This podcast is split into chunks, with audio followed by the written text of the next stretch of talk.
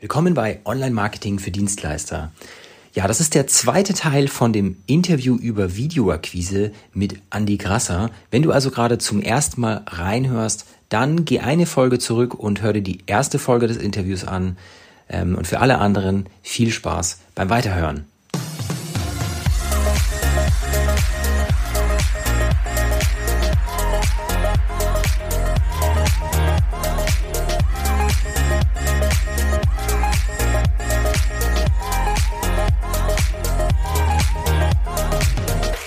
Das finde ich lustig, dass du es das machst, denn äh, das, wenn wir bei einer Website auch die Texte schreiben im Auftrag ja. des Kunden, dann äh, mache ich, mach ich das auch immer. Ich Copywriting. Guck, ne? kommt, äh, ich oder du äh, vor. Ja, es soll auf jeden Fall mehr du vorkommen als ich. Ja. mache ich die gleiche Methode, ja. Äh, ist so ein guter, guter erster Indikator dafür. Also wenn ich das jetzt mal, also die Leute, die den Podcast hier öfters hören, äh, die werden das im Endeffekt schon von mir kennen. Äh, also auch in so einem Sales-Video muss quasi äh, ganz gleich, ganz sofort die Frage beantwortet werden, ähm, welches Problem kannst du für mich lösen? Ne? Und nicht, nicht irgendwie äh, selber, selber sich toll darstellen und irgendwie selber pitchen. Das ist quasi wie auf der, wie auf der Website, da sage ich immer, ähm, die Website ist eine Bühne und auf der stehst nicht du, sondern auf der steht dein Kunde. Und letztendlich ist das, äh, glaube ich, jetzt bei so einem Sales-Video genauso. Ähm, ja. Ist das, ist das dann so, dass du äh, vom Aufbau her, gehst du da am Anfang, ähm, jetzt mal branchenunabhängig oder zielgruppenunabhängig, gehst du da am Anfang mehr auf so einen Schmerzpunkt auch ein? So Probleme, die die Leute haben? Ja, also das, äh, das ist wieder, ne, da kann man super viele machen. Ähm, üblicherweise mache ich das schon so.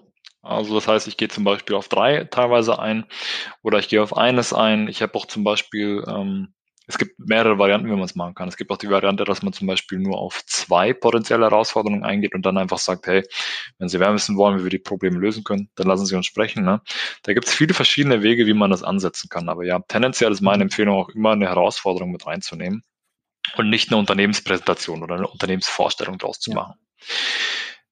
Weil, ja, wenn man in der Akquise ist, dann kennen einen die Leute nicht und dann ist immer so ein bisschen das Problem, okay, was habe ich davon, wenn ich dich jetzt, ne, wenn du mir jetzt irgendwas präsentierst und im, im Zweifel interessiert mich das gar nicht.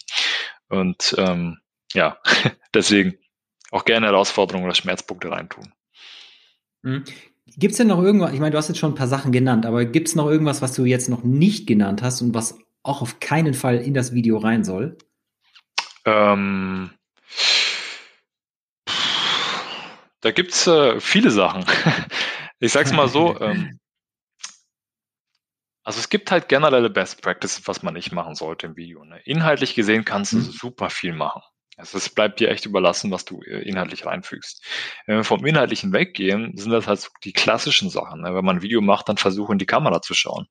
Dann versucht dein, dass dein Gesicht ausgeleuchtet ist. Solche Sachen halt. Ne? Weil wenn das nicht stimmt, mhm. dann ähm, ist das Video auch nicht gut. Und ähm, ja, also generell versuch einfach, versuch einfach im Video menschlich zu wirken, versuch, dass dein Gesicht ausgeleuchtet ist, versuch zu lächeln, weil du machst ja Videos, weil du sympathisch oder persönlich überzeugen möchtest und nicht, damit die Leute dann das Video sich anschauen und dann den Eindruck haben, dass du dann irgendwie ein Grieskram bist.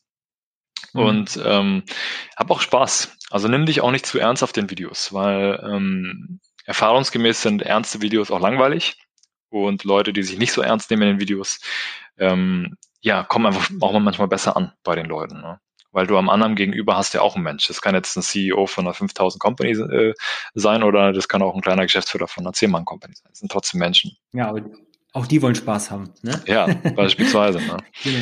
Also inhaltlich, wie gesagt, mal abgesehen von der, von der kundenzentrischen Kommunikation, ähm, dass man das machen sollte, kann man eigentlich fast. Ja, es kommt ein bisschen drauf an. Also ist schwierig zu sagen, aber ich bin der Meinung, da kann man inhaltlich eigentlich fast nichts falsch machen, weil ähm, mhm. solange du eine Herausforderung mit aufgreifst und solange ähm, das einigermaßen kundenzentrisch gehalten ist, ist es interessant für den Gegenüber.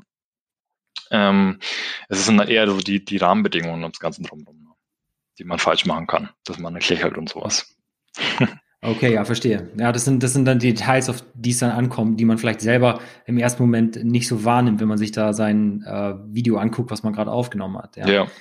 Äh, gibt es denn mal so hinsichtlich Zielgruppe und Branche, mhm. sagst du, da gibt es irgendwie äh, Grenzen oder eignet sich das für alles? Ich bin der Meinung für alles. Das ist auch eine Frage, die ich mal bekommen habe in so, einem, in so einer größeren Runde. Ähm, ob das denn zum Beispiel für IT-Leiter nicht funktionieren würde oder sowas. Ne? Und ich sage es mal so, wenn es für den Marketingleiter funktioniert, ähm, was meine Zielgruppe ist, dann wird das wahrscheinlich auch für alle funktionieren. Einfach weil die Wahrscheinlichkeit ist A hoch, dass erstens deine Zielgruppe keine Videos bekommt, ist super hoch.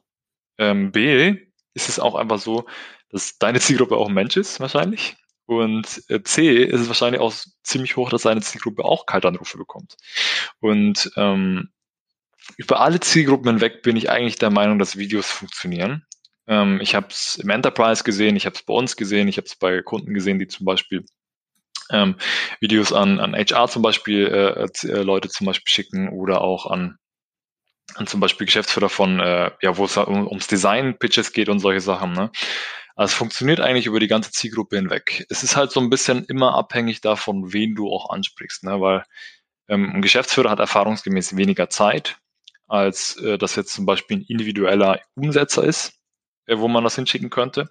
Erfahrungsgemäß reagieren aber die individuellen Umsetzer, denen man ein Video schickt, nochmal zehnmal besser auf das Video, weil die halt überhaupt keine Akquise eigentlich gewohnt sind, als zum Beispiel jetzt mhm. ein Geschäftsführer. Ne? Und entsprechend muss man auch seine Message natürlich auch, bin ich der Meinung, maßschneidern.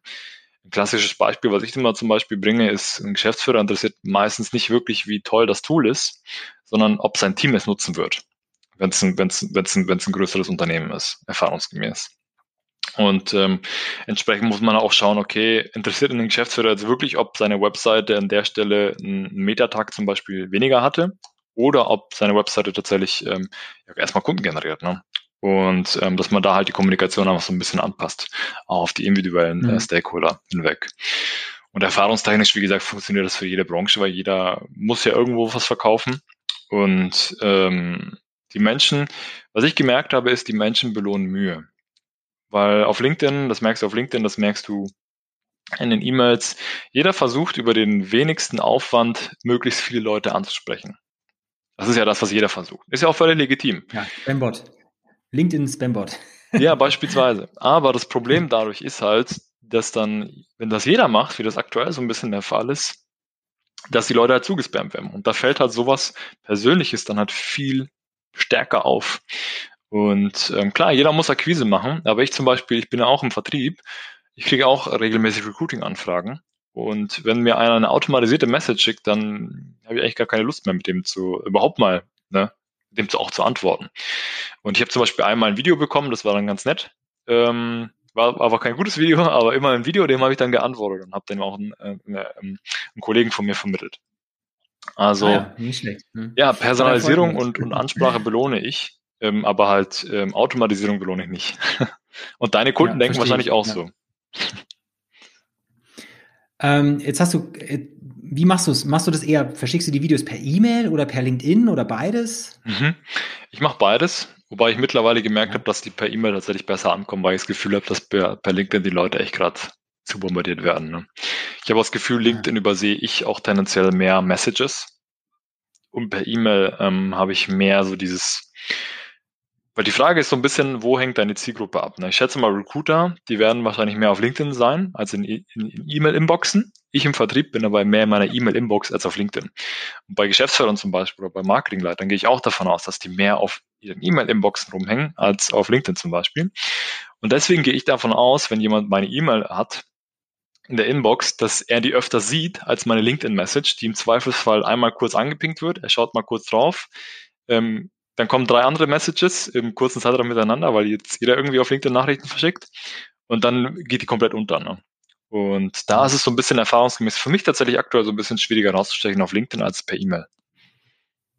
Ah, lustig. Bei, bei mir wäre es andersrum. Ich bin zwar natürlich auch mehr in meiner E-Mail-Inbox drin, aber mhm. die quillt über. Ja. Mhm. Äh, keine Ahnung, E-Mails aus dem Team, E-Mails von Kunden, äh, irgendwelche Newsletter und auch äh, irgendwelche Akquise-Mails und sowas, das, das wird sofort bei mir untergehen. Aber äh, ich lese jede Nachricht, die mir jemand auf LinkedIn schreibt. Immer. Also selbst wenn es eine Nachricht ist, auf die ich dann nicht antworte, weil es so eine automatisierte Akquise-Nachricht ist. Aber ich habe sie zumindest gelesen. Ähm, mhm. Ich kriege da auch ähm, ja, jetzt nicht so viele Nachrichten. Also definitiv weniger als in meiner E-Mail-Inbox. Okay. Ja, bei mir ist genau umgekehrt. Also ich kriege äh, relativ, ja, häufig, häufig ist auch nicht, aber schon mehr Anfragen über LinkedIn rein, als, als es äh, über meine E-Mail-Inbox ist, wobei ich natürlich eine Kundenkommunikation auch führe. Ne? Ich bin ja im Sales. Mhm. Ähm, aber ja, das, das ist so derzeit mein Gefühl. Das ändert sich auch gefühlt manchmal, weil es gab auch eine Zeit lang, wo ich viel mehr Response über LinkedIn reinbekommen habe als über E-Mail. Ne? Ich habe echt das Gefühl, das mhm. ist immer so, ein, so eine Welle manchmal. Also da muss man so ein bisschen experimentieren, meinst du, oder? Ja, ja, definitiv. Also vor allem auch, wenn man Videos zum Beispiel verschickt, das ist ja auch Teil von, von dem, was ich immer sage, ist, man darf da nicht einfach ein Video schicken und dann aufgeben. Ne? Man muss ja echt ähm, diesen, diesen Kontaktpunkt Video über mehrere Strecken, bin ich der Meinung, führen. Ne? Das heißt zum Beispiel, man schickt ein Video raus, wartet zwei Tage, dann fängt die zweite E-Mail an, dann hat man irgendwie eine Aufgabe nach zwei Tagen auf LinkedIn denjenigen anzuschreiben und da nochmal aufs Video zum Beispiel hinzuweisen, dann ruft man an, also dass man echt so eine komplette channelübergreifende Akquisestrecke macht pro Person. Weil es zeigt sich ja gerade, gerade, ne? Du antwortest vielleicht eher auf LinkedIn als per E-Mail. Ich bin eher der Mensch, der über E-Mail antwortet und nicht auf LinkedIn. Und ähm, das ist bei, deinen, bei den Zielkunden meistens genauso. Es gibt Leute, die arbeiten, ich habe zum Beispiel meinen alter Manager, der hat mir gesagt, der, der antwortet auf Akquise-Nachrichten nur über LinkedIn, weil er den Chat liebt. Während ich halt jemand bin, der Chatnachrichten, ich bin auf WhatsApp so ein notorischer, äh, ich lese immer die Nachrichten, aber dann vergesse ich sie immer und dann antworte ich teilweise mhm. zu spät. Und ähm, während ich per E-Mail halt immer super schnell antworte. Ne? Und genauso ist es auch bei deiner Zielgruppe. Das muss man echt über mehrere Kanäle halt versuchen. Mhm. Ja, genau, das, das wollte ich mir auch gerade fragen. Also, das ist, das ist so deine äh, Best Practice, könnte man sagen. Nach dem, nach dem ersten Video äh, wartest du irgendwie einen gewissen Zeitraum, ein, zwei Tage ab. Äh, dann schickst du über einen anderen Kanal nochmal ein zweites Video. Und nee. äh, wenn das. Nee, wie machst du es? Was ist deine nochmal deine Best Practice? Also meine Best Practice ist ähm, so, dass man zum Beispiel Erstkontakt E-Mail, zum Beispiel Video, ne? Und dann nach zwei Tagen mhm. schickt man die zweite E-Mail auf, als Follow-up einfach auf. Nee, das ist kein Video. Das ist dann eine normale E-Mail. Okay, normale E-Mail. Genau, wo man einfach, aber man muss in der dieser Akquisestrecke diesen Referenzpunkt kreieren. Das bedeutet, in der ersten E-Mail muss der Gegenüber sofort wissen, dass es ja ein Video ist. Ne? Das sieht man anhand vom GIF und weil man nochmal reinschreibt in die E-Mail, dass es ein persönliches Video geschickt hat. In der zweiten E-Mail weise ich als zweiten Referenzpunkt nochmal auf das Video hin. Das bedeutet, ich schreibe dann sowas wie von, hey, hast du das Video gesehen? Sowas in der Richtung. Ne? Und dann äh, äh, im dritten Punkt, das bedeutet nach zwei Tagen nach der zweiten E-Mail, beispielsweise, würde man demjenigen eine LinkedIn-Anfrage schicken wo man auch wieder erwähnt, hey, ist mein Video überhaupt angekommen? Sowas in der Richtung beispielsweise. Ne? Das hängt dann immer so von ab, das mache ich auch mit meinen Kunden immer, was man da am besten schreibt. Und basierend darauf ähm, macht man halt zum Beispiel einen Anruf, ähm, wo man, wenn man zum Beispiel jetzt nur die Mailbox bekommt, wo man auch sagt, hey, haben Sie mein Video erhalten, ne? wo man echt immer diesen Referenzpunkt Video kreiert. Und das ist eben, das ist ja eben das Besondere dran, dass, weil Videos wirklich keine Sau bekommt, um es mal ne, auf, auf, auf nicht Hochdeutsch zu sagen, ähm, weil es mhm. wirklich keiner bekommt, ist das halt was Besonderes und die Leute fragen sich dann spätestens ab dem dritten oder vierten Punkt, welches Video. Ne? Und im besten Fall weißt du, dass sie dann das geklickt haben. Und irgendwann gefühlt zumindest antworten sie dann auch drauf und sagen sie dann, hey, nicht relevant oder ne, ähm, und genau das meine ich halt über Channel-übergreifende Akquise, dass du in jedem Kontaktpunkt, den du mit der Person hast, das Wort Video erwähnst zumindest und halt ähm, ja, vor allem ähm, das immer wieder anpingst, das Thema, weil ich übersehe auch E-Mails und ähm, ich habe aber an vielen Sachen manchmal Interesse. Und äh, speziell derzeit gefühlt, jeder, der im Digitalbereich ist, glaube ich, hat relativ viel zu tun derzeit. Und da ist halt ähm, schwierig, da manchmal auch durchzukommen. Aber es gibt viele Leute, die Interesse haben. Und ähm, da muss man einfach auch dranbleiben. Mhm, ja, alles klar. Ähm, wie trackst du denn den Erfolg von deinen äh, Akquisestrecken? Mhm. Also ich, ich tracke das über, über Sequenzen äh, bei uns, bei HubSpot. Also wieder ein HubSpot. Mhm. Genau. Und ich, ich sehe das natürlich an den Öffnungsraten, ich sehe das an den Klickraten über HubSpot auch, über wo man halt die Öffnungen trackt oder halt über Vidyard, wo ich auch sehe, wie viele Leute draufklicken, wie viele Leute sich das Video anschauen, wie lange das Video sich angeschaut worden ist. Ne? Und darüber track ich mhm. das. Und das ist auch, wie gesagt, vom Gefühl her ist das der, der Kanal, der am stärksten konvertiert und ähm, zahlentechnisch eigentlich auch. Ich habe mir halt länger nicht mehr die Mühe gemacht, das mir wieder zu vergleichen mit rein E-Mails, rein Telefon zu machen, weil ähm, ja, wenn einmal was funktioniert, dann versucht man das ja auszureizen, sage ich mal. Mhm, ja, klar, klar. Ähm, immer auf das äh, Pferd setzen, was am schnellsten rennt, ne? Ja. ja, mega, also mega spannendes Thema.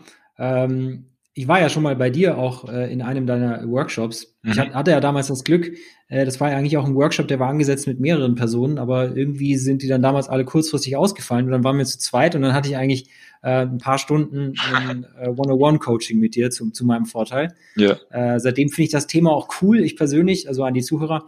Ähm, ich habe es jetzt bei mir noch nicht zum festen Bestandteil meiner Akquise gemacht, aber ich habe das schon zwei, dreimal, ich glaube zweimal genutzt und ähm, ich war auch zweimal erfolgreich. Also ich habe eine Antwort bekommen und ähm, derjenige hat dann auch ein ähm, Kennenlerngespräch mit mir vereinbart. Also das war, äh, funktioniert wirklich. ähm, da klappt gut. Ja, wo können denn jetzt äh, interessierte Zuhörer äh, mehr von dir erfahren und von dem Thema Videoakquise? Ja, also das Thema Videoakquise, ähm, ich habe da eine Webseite dazu, die nennt sich videoakquise.de. Da gibt's ein, habe ich einen Blog geschrieben beispielsweise auch, da können Sie sich auch ein Video von mir anschauen natürlich, wo ich auch nochmal mehr mhm. äh, das Thema einführe. Ähm, ansonsten bin ich derzeit aktuell nicht so, aber ich bin auf LinkedIn aktiv. Ich habe da sehr, sehr viel zum Thema gepostet. Ich werde da zukünftig auch noch mhm. mehr machen. Ich bin nur so ein bisschen überschwemmt von Arbeit derzeit. Ähm, aber ja, das sind so die zwei am besten Kanäle, die man, um mich erreichen kann. LinkedIn oder, oder über die Webseite. Und falls sich jemand interessiert, mehr zu diesem Thema zu, zu, äh, also zu nutzen, dann äh, biete ich ja, wie gesagt, auch Individualcoachings an oder ich mache Workshops mit Unternehmen. Ich habe auch äh, ja, Workshops mit zum Beispiel LinkedIn-Teilnehmern gemacht und sowas. Also ähm, ja, jeder, der mehr wissen möchte, der bekommt bei mir mehr. Ja, perfekt. Also ich verlinke gern beides äh, in den Shownotes von dem Podcast. Also einmal dein LinkedIn-Profil. Äh, folgt dem Andi auf LinkedIn. Äh, der macht auch immer ziemlich lustigen Content.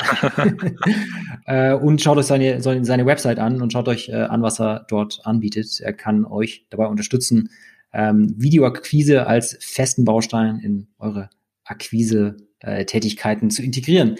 Ja, super, Andi. Dann äh, vielen Dank äh, für das coole Interview. Gerne. Ähm, ich glaube, wir sind durch oder möchtest du noch irgendwas hinzufügen?